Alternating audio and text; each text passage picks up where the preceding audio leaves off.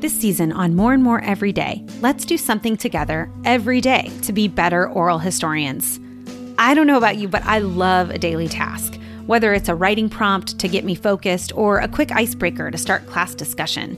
I love short, easy challenges. That's why this season's 10 minute or so episodes will feature experts, like minded colleagues, resources, and things I'm learning along the way. But each episode will also end with a prompt something you and I can do that day to improve our skills as oral historians. I'm your host, Summer Cherland. Let's do this.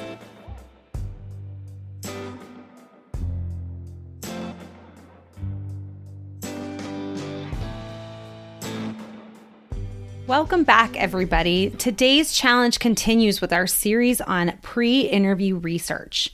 So far, you've brainstormed the kinds of things you need to know about your narrator and their historical context in advance. You've created a historical context questionnaire for yourself, and now you've already finished a biographical questionnaire for your narrators.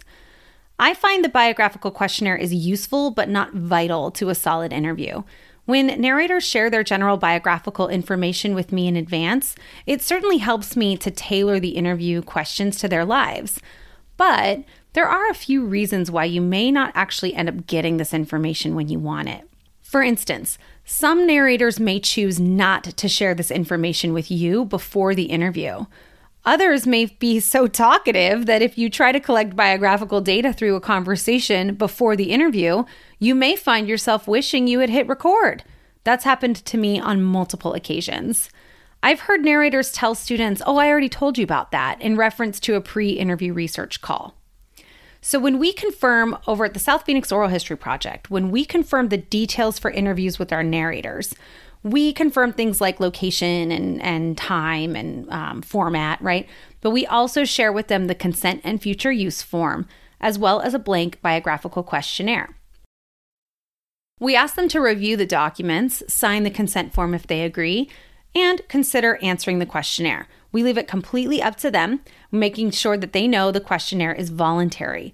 About 60% of our narrators return these questionnaires in, in full. So, most of this correspondence is done before the interview in writing.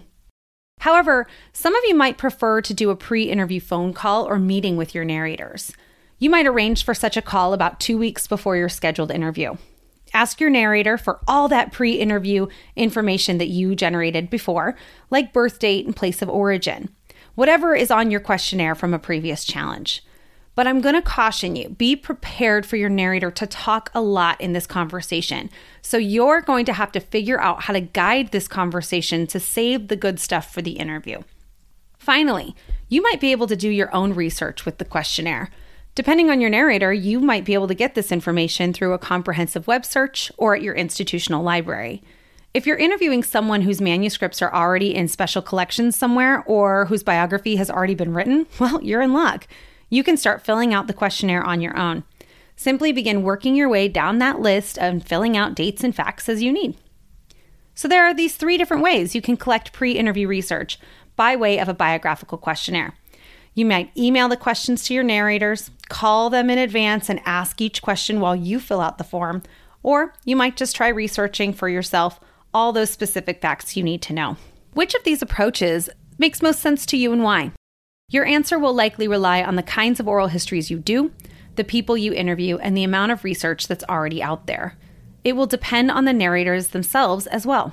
Some are not so comfortable sharing biographical details via email, but they will tell you their birthday over the phone.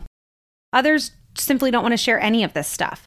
So remember, it is their story to share as they see fit. For today's challenge, I want you to identify which of these three strategies you think works best for you when it comes to collecting that pre interview biographical data. One, would you rather email the questions to your narrator? Two, schedule a pre interview phone call where you ask the questions and fill out that form on your own. Or three, do your own research independently. Select whichever strategy from those three works best for you and try it. Draft an email, schedule a phone call, or just start doing some research. If you're not ready to do this with an actual narrator, no problem. Use a friend or family member or someone whose oral history is already published as a model. And I want to know which strategy worked best for you and why. Tell us at SMCC History, hashtag more and more every day. We want to hear from you. Tell us how you did today at SMCC History. Use the hashtag more and more every day on Instagram and Twitter. Our email is historysouthmountain at gmail.com, and I hope you follow us, write a review, or suggest us to a colleague. More and More Every Day is brought to you by the South Phoenix Oral History Project at South Mountain Community College in partnership with the Southwest Oral History Association. Music by Noah Gattel.